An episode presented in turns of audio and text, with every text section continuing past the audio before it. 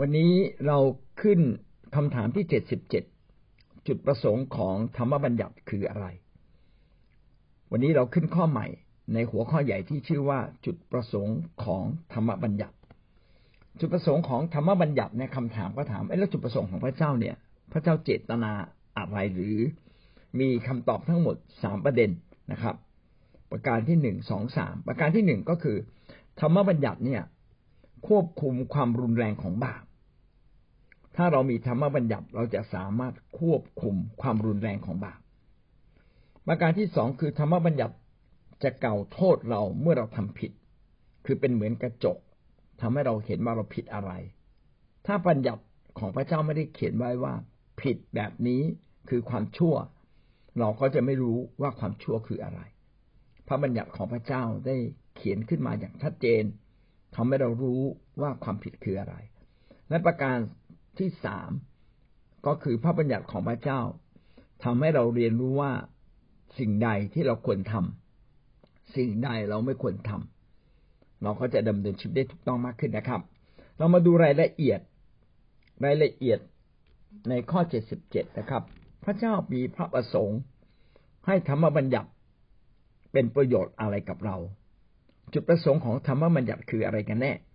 นะครับ เรามาดูคำตอบกอไก่หรือประการที่หนึ่ง ประการแรก พระธรรมบัญญัติ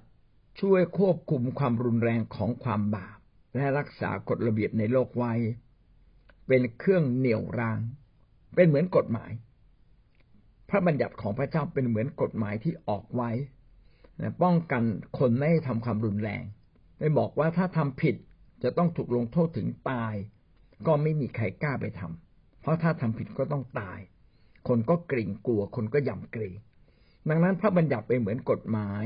ที่คอยบอกมนุษย์นะครับว่าอย่าใช้ความรุนแรงในขณะเดียวกันก็ทำให้สังคมชุมชนของมนุษย์นั้นเกิดความสงบสุขนะครับ พระเจ้าเขียนไว้เพื่อให้เป็นกฎระเบียบสำหรับโลกให้เกิดความสงบสุข เพื่อให้ทุกคนนั้นไม่รังแกกันแต่ทุกคนจะสามารถที่จะรักกันและกันได้อย่างแท้จริง เรามาดูมั หนึ่งที่โมธีบทที่หนึ่งข้อเก้าได้เขียนพระคัมภีร์ได้เขียนไว้ดังนี้ ทั้งเรารู้ว่าบทบัญญัติมิใช่มีขึ้นเพื่อผู้ชอบธรรม แต่มีไว้เพื่อพวกละเมิดกฎ และคนกบฏ คนอาธรรมและคนบาป คนไม่บริสุทธิ์คนไม่มีศาสนา เพื่อคนที่ฆ่าพ่อฆ่าแม่และฆาตกรบทบัญญัติของพระเจ้ามีไว้เพื่ออะไร เพื่อห้ามคนชั่ว ห้าม ห้ามคนอธรรม ระงับคนบาป ระงับคนที่ไม่มีศาสนานะครับ ปกป้องไม่ให้เกิดการเข็นฆ่าไม่ให้มีการทำลายล้าง ไม่ให้มีการละเมิดกันและกันหนึ่งที่โมทีบทที่หนึ่งข้อเก้าก็ได้เขียนไว้อย่างนั้น ไว้ป้องกันคนบาปส่วนคนชอบทำคนชอบทำเขาก็ดีของเขาอยู่แล้ว เขาดีตั้งแต่ชีวิตข้างใน ข้างนอกแสดงออกมาก็ต้องเป็นคนดี แต่คนชั่วเนี่ยชั่วตั้งแต่ข้างใน อยากจะจัดการคนอื่น อยากจะแก้แค้นคนอื่น อยากจะใช้อารมณ์ที่รุนแรงไปทำลายล้างคนอื่น อันนี้ก็บัญญัติของพระเจ้าจึงห้ามไว้ว่าอย่าทำทำแล้วเจ้าต้องตายแน่ โทษทุกอย่างของความผิดบาปคือความตาย จริงๆ พระเจ้าไม่ได้ห้ามสิ่งใหญ่อย่างเดียว ความชั่วใหญ่ แต่ความชั่วเล็ก ๆ พระเจ้าก็ห้าม ถ้าพูดไปแล้วนะครับ ไม่มีความชั่วใดใด ๆนะครับ ที่ถือว่าใหญ่หรือเล็ก ทุกอย่างก็เป็นความชั่ว ก็ล้วนแต่เป็นสิ่งที่พระเจ้าไม่พอพระทยัยไม่ว่าชั่วมากชั่วน้อย ก็เป็นสิ่งที่พระเจ้าไม่พอพระทยัยดังนั้นบทบัญญัติของพระเจ้าจึงเป็นบทบัญญัติที่เคร่งครัด ไม่ต้องการให้เราทำผิดแม้สักเล็กน้อยเลย ถ้าพระคัมภีร์ ถ้าบทบัญญัติของพระเจ้าห้ามเราอย่าลักขโมย หมายความว่าแม้บาทเดียว ถ้าเราไปขโมยมา ก็ถือว่าเราผิดต่อพระเจ้า เป็นบทบัญญัติที่เคร่งครัดจึงจะสามารถรักษาให้สังคมให้โลกนี้อยู่ในความสงบสุขได้ โรมบทที่สองข้อสิบสี่ถึงข้อสิบห้าอันที่จริง เมื่อคนต่างชาติผู้ไม่มีบทบัญญัติได้กระทำสิ่งที่บทบัญญัติกำหนดไว้ โดยปกติวิสัยของเขา เขาก็มีเขาก็เป็นบทบัญญัติให้ตนเอง แม้ว่าเขาไม่มีบทบัญญัติ เพราะเขาแสดงให้เห็นว่าข้อกำหนดต่างๆ ของบทบัญญัติได้จารึกอยู่ในใจของเขา จิตสำนึกของเขาก็เป็นพยานด้วย และความคิดของเขานั่นแหละ ที่ฟ้องร้องหรือปกป้องเขา ในโรมบทที่สองเนี่ย ได้เขียนถึงลึกซึ้งกว่าในหนึ่งที่โมทีบทที่หนึ่งข้อเก้าจริงๆเมื่อพระเจ้าสร้างมนุษย์แรกสุดนะครับ มนุษย์มีพระเจ้าอยู่ในชีวิต มนุษย์ก็รู้ว่าอะไรดี อะไรชั่ว อะไรถูก อะไรผิด แต่เมื่อมนุษย์ล้มลงในบาปนะครับ จิตสำนึกของมนุษย์ก็สว่างขึ้นมา แล้วก็ ถูกบาปครอบงำด้วย สว่างขึ้นมาคือรู้ว่าอะไรดีอะไรชั่ว และเมื่อบาปครอบงำจิตสำนึกไอ้ความรู้ดีว่าอะไรดีอะไรชั่ว มันก็ช่างมืดมนลงไป มันแทนที่จะเป็นความสว่าง มันเป็นกลับกลายเป็นความมืด คือแทนที่จะรู้ชัดๆ ก็เลยรู้แบบแค่พอมองเห็น ไม่ชัดเจน โดยเฉพาะอย่างยิ่งเวลาเข้าข้างตัวเอง ความผิดของคนอื่นก็ชัดเจนในสายตาของเขา แต่ความผิดของเขาเองกับได้รับการอนุโลมจากตัวเขาเอง พี่น้องจะเห็นว่าขณะที่มนุษย์มีจิตสำนึกนั้น มนุษย์ก็รู้ว่าอะไรถูกอะไรผิดอยู่ในใจเหมือนกัน พระคัมภีร์ได้จึงเขียนว่า ข้อกำหนดต่างๆ ของบทบัญญัติก็ได้จารึกไว้ในใจของเขา จิตสำนึกของเขาก็เป็นพยานด้วย จิตสำนึกหรือการรู้ดีรู้ชั่วเดี๋ยนะ การรู้ดีรู้ชั่วกับจิตสำนึกนี่คนละอันกัน รู้ดีรู้ชั่วเนี่ยนะครับ เป็นเรื่องของอจิตจิตใจข้างในที่รู้ว่าอะไรถูกอะไรผิด แต่เมื่อเรารู้ว่าอะไรถูกอะไรผิด เวลาเราทำผิดจิตสำนึกก็จะฟ้องเรานะครับ จิตสำนึกจะฟ้องเรา สมมติว่าผมเนี่ยไม่เคยขโมย แต่ยินดีๆก็ไปขโมยของเข้ามา แล้วเขาก็หากันใหญ่แล้วว่าของชิ้นนี้อยู่ที่ใคร ผมเองผู้ซึ่งเป็นคนขโมยก็ต้องตกใจ แล้วก็ต้องกลัวว่าเขาจะจับได้ แม้เขาจับไม่ได้ ก็มีความรู้สึกอยู่ตลอดเวลาเลยอาจจะถูกจับได้นะครับ จิตสำนึกก็ฟ้องผิดเรานะครับ แต่ไอ้จิตสำนึกแรกที่ว่าความดีความจิตสำนึกแรกก็คือ จิตสำนึกที่รู้ดีรู้ชั่วเนี่ย เรารู้อยู่แล้วขโมยมันเป็นเรื่องผิด แต่ขณะเดียวกันจิตสำนึกก็จะฟ้องเรา นะครับ ขณะเดียวกันถ้าเราทำถูกต้อง จิตสำนึกก็จะปกป้องเรา เขาจะบอกใจข้างในจะบอกเราเองว่า ที่เราให้อภัยนั้นถูกต้องแล้ว ที่เราไม่เกลียดเขานั้นถูกต้องแล้ว ที่เราทำดีเขาพูดตรงไปตรงมา แม้เราจะลำบากบ้าง แต่ก็ถูกต้องแล้ว อย่างไรก็ตามจิตสำนึกของคนบาปก็อ่อนแอลง การรู้ดีรู้ชั่วก็อ่อนแอลง นะครับ จิตสำนึกในการฟ้องตัวเองก็อ่อนแอลงเช่นกัน พี่น้องจึงเห็นได้ว่าคนที่ทำผิดอยู่เรื่อยๆเขาทำผิดจนกลายเป็นนิสัยเขาไม่รู้สึกผิดเลย ด่าเขาก็ด่าจนไม่รู้สึกผิดเลยนะครับ ใส่ร้ายเขาก็ใส่ร้ายจนรู้สึกว่าเป็นเรื่องปกติธรรมดานะครับ ก็แสดงว่าทั้งจิตสำนึกทั้งใจสำนึกรู้ดีรู้ชั่ว ก็ได้ถูกมารซาตานครอบงำจน จิตสำนึกข้างในนั้นมันด้านหมดแล้ว ก็ต้องระวัง คริสเตียนนั้นจิตสำนึกเราไม่ได้ด้าน ความรู้สึกดีรู้ดีรู้ชั่ว เริ่มสว่างมากยิ่งขึ้น เพราะว่าพระเจ้าลบบาปของเรา และเราเริ่มทำตามบทบัญญัติทำตามจิตใจที่เห็นว่าดีงาม และระงับจิตใจของเราที่จะไม่ทำในสิ่งที่ไม่ดีงามจิตสำนึกของเราก็เข้มแข็งขึ้น เข้มแข็งขึ้น ก็ขอให้จิตสำนึกที่ถูกต้องนั้น ครอบครองชีวิตของเรานะครับ ดังนั้นบทบัญญัติของพระเจ้านั้นจึงมีทั้งข้างในและข้างนอก ข้างในก็คือในจิตใจของเรา แม้จะเสื่อมไปบ้างก็ยังมีอยู่และและบทบัญญัติของพระเจ้าข้างนอก ก็คือบทบัญญัติที่พระเจ้าให้เขียนไว้ในพระคัมภีร์ เป็นความชัดเจนไม่เคยแปลเปลี่ยน แต่บัญญัติในใจเราบางทีแปลเปลี่ยนไป ถ้าเป็นตัวเราเองเราก็เข้าข้างตัวเรา ดังนั้นบัญญัติ ของคนชั่ว ไม่ใช่บัญญัติ ใจสำนึกของคนชั่วจึงเริ่มเพี้ยนไป จิตสำนึกของเขานั้นก็จะไม่ฟ้องผิดเขาอีกต่อไป เพราะเขาทำผิดจนกลายเป็นนิสัยซะแล้ว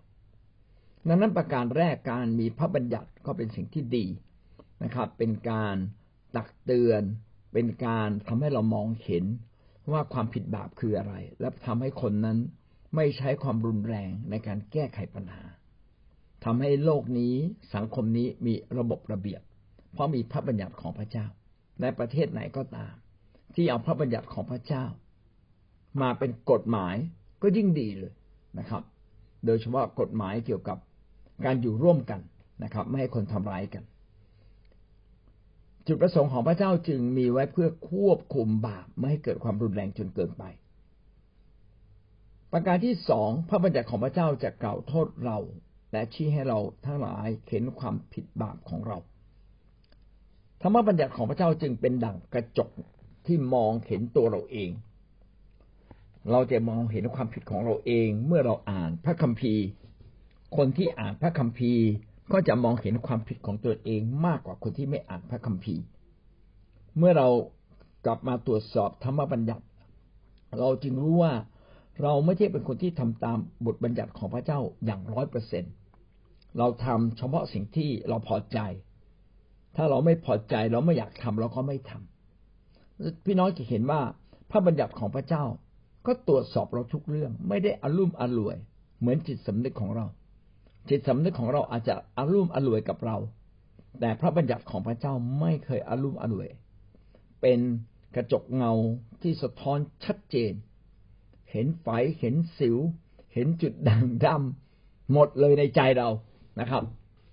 หวังว่าพี่น้องจะมีบทบัญญัติของพระเจ้าที่คอยตรวจสอบตัวเอง และมองเห็นความผิดของเรามากกว่า ความผิดของคนอื่น โรมบทที่สามข้อยี่สิบกล่าวว่าฉะนั้นไม่มีใครได้ชื่อว่าเป็นผู้ชอบธรรมในสายพระเนตรของพระเจ้า โดยการรักษาบทบัญญัติถ้าว่าบทบัญญัติทำให้เรารู้ตัวว่ามีความบาปธรรมบัญญัติหรือบทบัญญัติของพระเจ้าก็เป็นความถูกต้องร้อยเปอร์เซ็นต์ ชัดเจนหนึ่งร้อยเปอร์เซ็นไม่เข้าข้างใคร ไม่เห็นแก่นหน้าผู้ใด ถูกก็คือถูก ผิดก็คือผิด ผิดนิดเดียวก็ผิด ถูกนิดเดียวจะถือว่าถูกก็ไม่ได้ ก็ยังมีความผิดอยู่ เพราะบัญญัติของพระเจ้าจึงตรงไปตรงมาและชัดเจนที่สุด ในสดุดีบทที่ร้อยสิบเก้าก็สอนเราในเรื่องนี้ ว่าพระบัญญัติของพระเจ้าเนี่ยเป็นหนังความสว่างแท้ ให้เราทุกคนเนี่ยยึดพระบัญญัติของพระเจ้าพอใจ ที่จะให้พระบัญญัติของพระเจ้านั้นเป็นใหญ่ในชีวิตของเขาเราหวังว่าชีวิตของเรานั้นจะเป็นชีวิตที่ยินดี ให้บัญญัติของพระเจ้าเป็นใหญ่ในตัวเรานะครับ และถ้าเราตั้งใจที่จะเป็นคนชอบธรรมอย่างแท้จริง พี่น้องก็ต้องทำตามบทบัญญัติของพระเจ้าอย่างเคร่งครัด แต่เนื่องจากมนุษย์มีความจำกัดและอยู่ในความอ่อนแอ เราจึงไม่สามารถไม่สามารถเป็นคนชอบธรรมร้อยเปอร์เซ็นเมื่อเราไม่สามารถเป็นคนชอบทำร้อยเปอร์เซ็นโดยการพยายามรักษาบทบัญญัติของพระเจ้า เพราะมาโดยตัวเราเองก็มีบางครั้งที่เผลอเรอและอ่อนแอไป จึงไม่มีใครดีร้อยเปอร์เซ็นชอบทำร้อยเปอร์เซ็นเพราะว่าเราพยายามทำตามบทบัญญัติ มีวิธีเดียวนะครับ เราสามารถเป็นคนชอบทำได้โดยความเชื่อ คือเชื่อมั่นในพระเจ้า และพระเจ้าก็จะออกฤทธิ์ในเราทำให้จิตใจของเราถูกครอบครองโดยความดีงามของพระเจ้า จนทำให้เราไม่คิดจะทำบาปอะไรเลย อันนี้ก็คือเราชอบทำโดยความเชื่อ และประการอีกประการหนึ่งที่สำคัญก็คือ แม้เรากระทำผิดโดยไม่ตั้งใจประการใดไป พระเจ้าก็ทรงโปรดยกโทษให้กับเราด้วย เราจึงเป็นคนหมดจด ดีพร้อม เพราะว่าพระเจ้าอยู่กับเรา และพระเจ้ายกโทษให้กับเรา ส่วนโรมบทที่สามข้อยี่สิบก็เป็นสิ่งที่ชี้ให้เราเห็น ว่าบทบัญญัติของพระเจ้านั้นเคร่งครัด สามารถตรวจสอบชีวิตของเรา และไม่มีใครเลยนะครับ เมื่อตรวจสอบชีวิตด้วยบทบัญญัติของพระเจ้าแล้วจะไม่ผิดประการใดประการหนึ่ง ดังนั้นเราจึงต้องยกโทษแก่กันและกัน เพราะว่าเราเองก็ไม่ใช่เป็นคนที่ดีพร้อม เช่นเดียวกัน โรมบทที่เจ็ดข้อเจ็ดเช่นนั้นแล้วเราจะว่าอย่างไร บทบัญญัติคือบาปหรือ ไม่ใช่อย่างแน่นอนอันที่จริง ถ้าไม่ใช่เพราะบทบัญญัติข้าพเจ้าก็ไม่รู้ว่าอะไรคือบาปเพราะถ้าบทบัญญัติมิได้กล่าวว่าอย่าโลภข้าพเจ้า คงไม่รู้จริงว่าอะไรคือความโลภอย่างที่ได้กล่าวไว้แล้วนะครับ บทบัญญัติของพระเจ้าเขียนอย่างชัดเจนตรงไปตรงมาไม่เห็นแก่หน้าผู้ใด ถูกก็มาถูก ผิดก็ว่าผิด ดังนั้นบทมันถ้าเราไม่ทำตามบทบัญญัติเราก็ต้องได้รับโทษ ก็อาจจะมีบางคนบอกว่าถ้างั้นบทบัญญัติมันคือบาปหรือเปล่า เพราะว่าคอยลงโทษเรานี้ จริง ๆ บทบทบทบัญญัติของพระเจ้า หรือธรรมบัญญัติของพระเจ้าไม่ได้ลงโทษเรา ความบาปต่างหากที่ลงโทษเรา ความผิดที่เราทำต่างหากที่ลงโทษเราทำให้เราเกิดความไม่สบายใจ ทำให้เรารู้สึกทุกข์ใจหนักใจทำให้เราพบปัญหาต่างๆ มากมายในชีวิต คนลึกๆๆลงไปเวลามีปัญหา พี่น้องลองคนลึกๆลงไป เวลาเกิดอะไรขึ้นมาในตัวเรา ที่มันไม่ค่อยดี จะพบว่ารากแท้ๆคือความบาปพระบัญญัติของพระเจ้าไม่ใช่ความบาปพระบัญญัติของพระเจ้าเป็นดั่งกระจกที่ส่องเราว่าอะไรถูกอะไรผิด และสิ่งที่ลงโทษเราก็ได้เขียนไว้ในพระบัญญัติ ก็คือเมื่อเราทำผิดเราต้องได้รับโทษ และโทษที่หนักที่สุดก็คือโทษตายฝ่ายจิตวิญญาณ โทษในฝ่ายร่างกายความยากจนความเจ็บป่วย อายุสั้นหรืออุบัติเหตุ เป็นเพียงสิ่งเล็กๆ แต่การพิพากษาวันสุดท้าย และเป็นการพิพากษาที่ตรงตรงที่สุดเที่ยงธรรมที่สุดไม่เห็นแก่หน้าผู้ใดมากที่สุด และเอาความลับทุกอย่างมาเปิดเผยอย่างชัดเจนที่สุด ก็คือการตัดสินของพระเจ้าในวันสุดท้ายนั่นเอง พี่น้องจะพบว่าบัญญัติของพระเจ้านั้น พิพากษาอย่างตรงที่สุดในวันสุดท้ายอย่างแน่นอนนะครับ ความลับทุกอย่างก็ถูกเปิดเผยออกมาหลายคนก็คิดว่าไม่เป็นไรหรอก เราทำผิดบาปในความมืดมิดไม่มีใครเห็นนะเรารู้กันอยู่สองคน แต่ไม่ใช่เช่นนั้นนะครับ พระเจ้าทรงเปิดเผยแน่นอน ดังนั้นบทบัญญัติของพระเจ้านั้นจะมีการพิพากษาอย่างตรงไปตรงมาที่สุดในแผ่นดินสวรรค์ อย่างเด็ดขาดที่สุด โทษทีครับ ไม่ใช่ตรงไปตรงมาที่สุด บทบัญญัติของพระเจ้านั้น พิพากษาอย่างตรงไปตรงมาที่สุดตั้งแต่อยู่ในแผ่นดินโลก แผ่นดินโลกแล้ว แต่การลงโทษจนถึงที่สุดอย่างรุนแรงที่สุดนั้น มีในวาระสุดท้าย ที่ทุกคนจะต้องเข้าสู่การพิพากษาเช่นนี้ ดังนั้นความบาปจึงเป็นสิ่งที่น่ากลัว บทบัญญัติของพระเจ้าจึงเป็นสิ่งดีคอยเตือนเราว่าอย่าไปทำบาปเลย และบทบัญญัติของพระเจ้าก็บอกเรา ว่าอะไรคือความบาป อะไรคือสิ่งที่ต้องหลีกเลี่ยง และขณะเดียวกันมีสิ่งดีอะไรที่เราต้องทำงั้นจุดประสงค์ของธรรมบัญญัติของพระเจ้า ก็มีอย่างน้อยผ่านไปแล้วสองประการ ประการแรกก็คือควบคุมความรุนแรงของบาป ต่อมาก็คือเป็นกระจกสะท้อน ว่าเราผิดบาปอะไรบ้างอย่างตรงไปตรงมา และประการที่สามหรือขอควาย พระบัญญัติสอนให้เรารู้ว่าอะไรคือสิ่งที่เราควรทำและไม่ควรทำทำให้เราได้ดำเนินชีวิตให้เป็นที่พอพระทัยพระเจ้า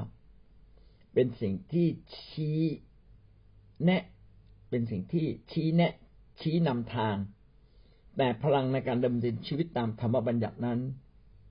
มาจากพระกิตติคุณ เอาละพี่น้องจะเห็นว่าบทบัญญัติของพระเจ้านั้นชี้ทางนะครับ ไม่เพียงแต่เป็นกระจก แต่เป็นการบอกความดีคืออะไร ต้องทำอย่างไรความชั่วคืออะไร อย่าไปทำอย่างไร บอกเราหมดเลยนะครับธรรมบัญญัตินั้นคอยชี้ทางแต่ไม่ได้ช่วยเรา ผู้ที่ช่วยเราอย่างแท้จริงก็คือพระเจ้าผู้อยู่ในเรา เมื่อเราได้เข้าใจพระกิตติคุณ คือต้อนรับพระเยซูคริสต์พระกิตติคุณก็คือ ข่าวดีที่ว่าพระเจ้าได้ส่งพระเยซูคริสต์มายกโทษความบาปผิด ทุกอย่างให้กับมนุษย์แล้ว โดยรับโทษถึงแก่ความตายฝ่ายจิตวิญญาณ ทั้งฝ่ายร่างกาย แทนเรารับความอับอายแทนเรารับความเจ็บปวดเจ็บปวด แทนเราหมดเรียบร้อยแล้ว คือในพระกิตติคุณเราจะรู้ว่าพระเจ้านั้นได้ทำการดีที่สุดแก่มนุษย์ทุกคน รับความเจ็บป่วย รับความอับอาย รับความทุกข์ยาก รับการตายแทนเราหมดเรียบร้อยแล้วนะครับ พระองค์นั้นทิ้งศักดิ์ศรียอมให้ศักดิ์ศรีเขาพระองค์ถูกดูถูกเหยียดหยามเพราะเห็นแก่เรา พระองค์ทำแทนเราเรียบร้อยแล้วดังนั้นเมื่อเราต้อนรับพระองค์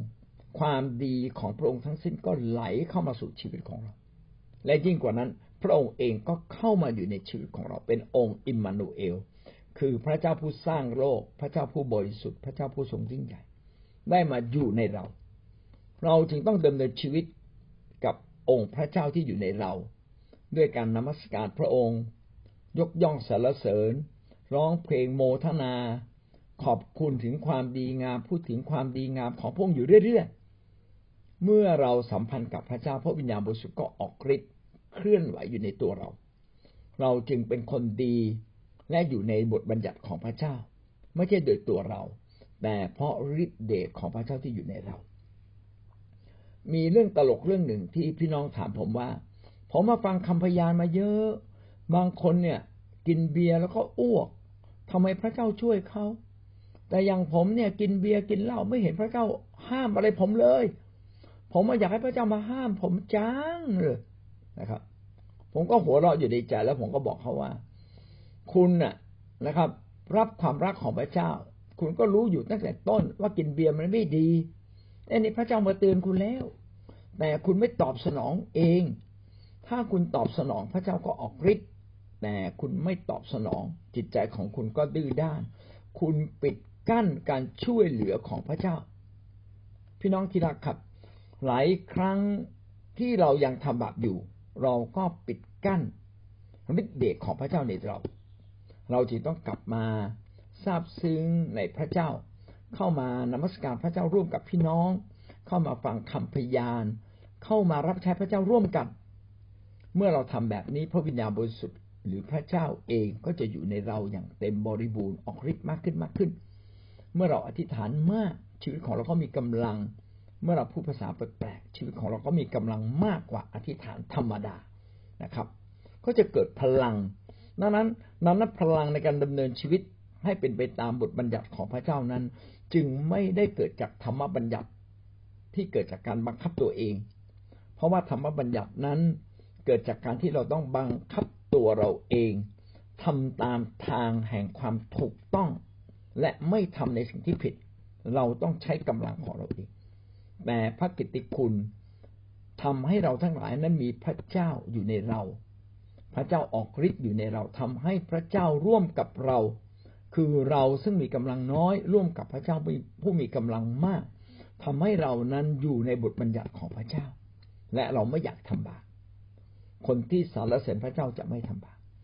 คนที่อธิษฐานมากจะทำบาปน้อย แต่คนที่ไม่อธิษฐานก็จะทำบาปมาก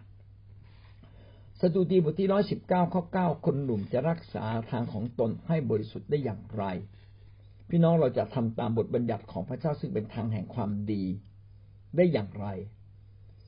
บทบัญญัติของพระเจ้าที่ห้ามเราทำความชั่วเราจะทำได้อย่างไร ก็โดยการดำเนินชีวิตตามพระวจนะของพระองค์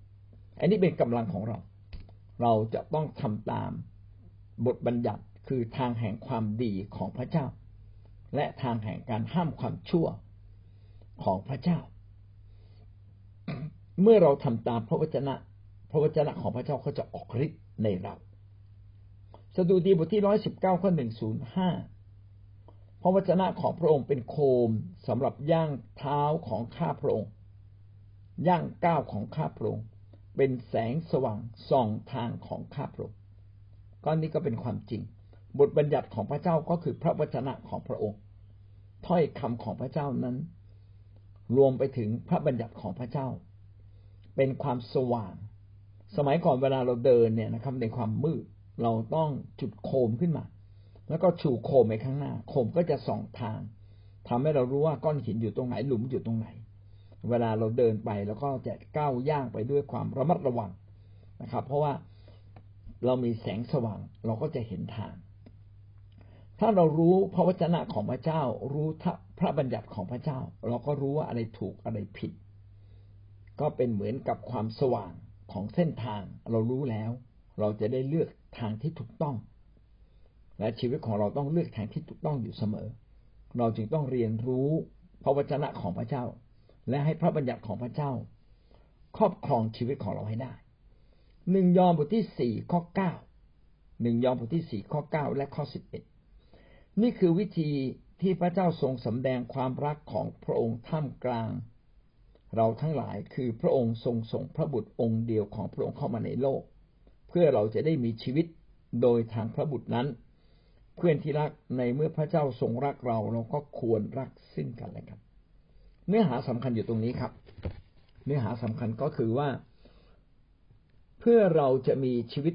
โดยทางพระบุตร ในอดีตนั้นพระเจ้าประทานพระบัญญัติของพระเจ้า เพื่อให้มนุษย์ทำตาม แต่ในยุคหลังนี้คือยุคของพระเยซู พระเยซูไม่เพียงแต่ให้เราทำตามบทบัญญัติที่มีมาตั้งแต่ต้น แต่พระองค์ยังเข้ามาอยู่ในชีวิตของเรา เราจึงต้องดำเนินชีวิตร่วมกับพระบุตรของพระเจ้า หรือดำเนินชีวิตร่วมกับพระวิญญาณ เมื่อเราดำเนินชีวิตร่วมกับพระวิญญาณชีวิตของเราก็จะมีกำลังมาก และเราจะรู้ว่าอะไรถูกอะไรผิดยิ่งกว่านั้น เราก็จะห้ามตัวเราเองได้ เกิดความสว่างขึ้นมาในใจนะครับ ไม่ถูกล่อลวงอีกต่อไปหวังว่าชีวิตของเราจะเป็นชีวิตที่ดำเนินร่วมกับพระบุตร หรือร่วมกับพระวิญญาณของพระเจ้า เมื่อเรามีพระวิญญาณหรือพระบุตรของพระเจ้าอยู่ในตัวเรา พระวจนะของพระเจ้าที่บอกว่า ในเมื่อพระเจ้าทรงรักเราเราก็ควรจะรักซึ่งกันและกัน ก็คือพระเจ้ารักเราขณะที่ประทานพระเยซูคริสต์มาถ่ายบาปเรา แล้วก็ ให้พระองค์เองเข้ามาอยู่ในเราในรูปของพระวิญญาณ พระวิญญาณเนี่ยเป็นวิญญาณจิตของทั้งของพระเจ้า และวิญญาณจิตของพระเยซูคริสต์ เมื่อวิญญาณจิตของพระเจ้าอยู่ในเรา เราก็จะมีกำลัง เราก็จะสามารถดำเนินชีวิตรักคนอื่นได้มากขึ้น เพราะว่าพระองค์ทรงเป็นความรัก พระองค์จะเร้าใจเรา ให้เรารักคนอื่น จะเร้าใจเราให้พูดบวก เร้าใจเรา ให้เราดำเนินชีวิตตามความเชื่อ นี่ก็เป็นสิ่งที่สำคัญนะครับ ให้เราดูในลูกาบทที่สิบข้อที่สิบเจ็ดลูกาบทที่สิบข้อที่สิบเจ็ดก็ได้สรุปไว้ดังนี้นะครับ ว่าให้ถ้าเราอยากจะดำเนินชีวิตตามบทบัญญัติของพระเจ้าอย่างเคร่งครัด ก็สรุปมาได้สองคำง่าย ๆคำแรกก็คือรักพระเจ้าสุดจิตสุดใจคำที่สองก็คือรักคนอื่นเหมือนรักตัวเราเอง ถ้าเราแสดงออกความรักที่รักคนอื่น เป็นรักพระเจ้าเป็น พี่น้องเราก็เริ่มอยู่ในบทบัญญัติของพระเจ้าเรียบร้อยแล้ว นี่ก็เป็นหลักการที่ทำให้เราเห็นว่า บทบัญญัติของพระเจ้ากับความรักของพระเจ้าเนี่ย เป็นเหรียญสองด้านที่สนับสนุนกันและคอยช่วยเหลือกัน บทบัญญัติของพระเจ้านั้นเตือนสติเรา เป็นเหมือนกระจกเงา และเป็นการห้ามโลกนี้ไม่ให้ทำบาปแต่ในมุมกลับกัน พระเจ้าก็ทรงมีความรัก เมื่อเรามีความรักก็ทำให้เราอยู่ในบทบัญญัติของพระเจ้า บทบัญญัติของพระเจ้าไม่ใช่กฎเกณฑ์ที่คอยบังคับเรา แต่เราถูกควบคุมโดยความรักของพระเจ้าทำให้เราดำเนินชีวิตตามบทบัญญัติของพระเจ้าได้อย่างง่ายดายเลย วันนี้ถ้าใครก็ตามที่อยากจะชนะความบาปง่าย ๆ ครับ พี่น้องเพียงแต่รักพระเจ้าให้มาก เมื่อเรารักพระเจ้าให้มาก เราก็จะรักคนอื่นเป็น และเราก็จะ ไม่ทำผิดบาปต่อพระเจ้าเลย และไม่ทำผิดบาปต่อมนุษย์ด้วย ครับ อันนี้ก็คือข้อที่เจ็ดสิบเจ็ดนะครับ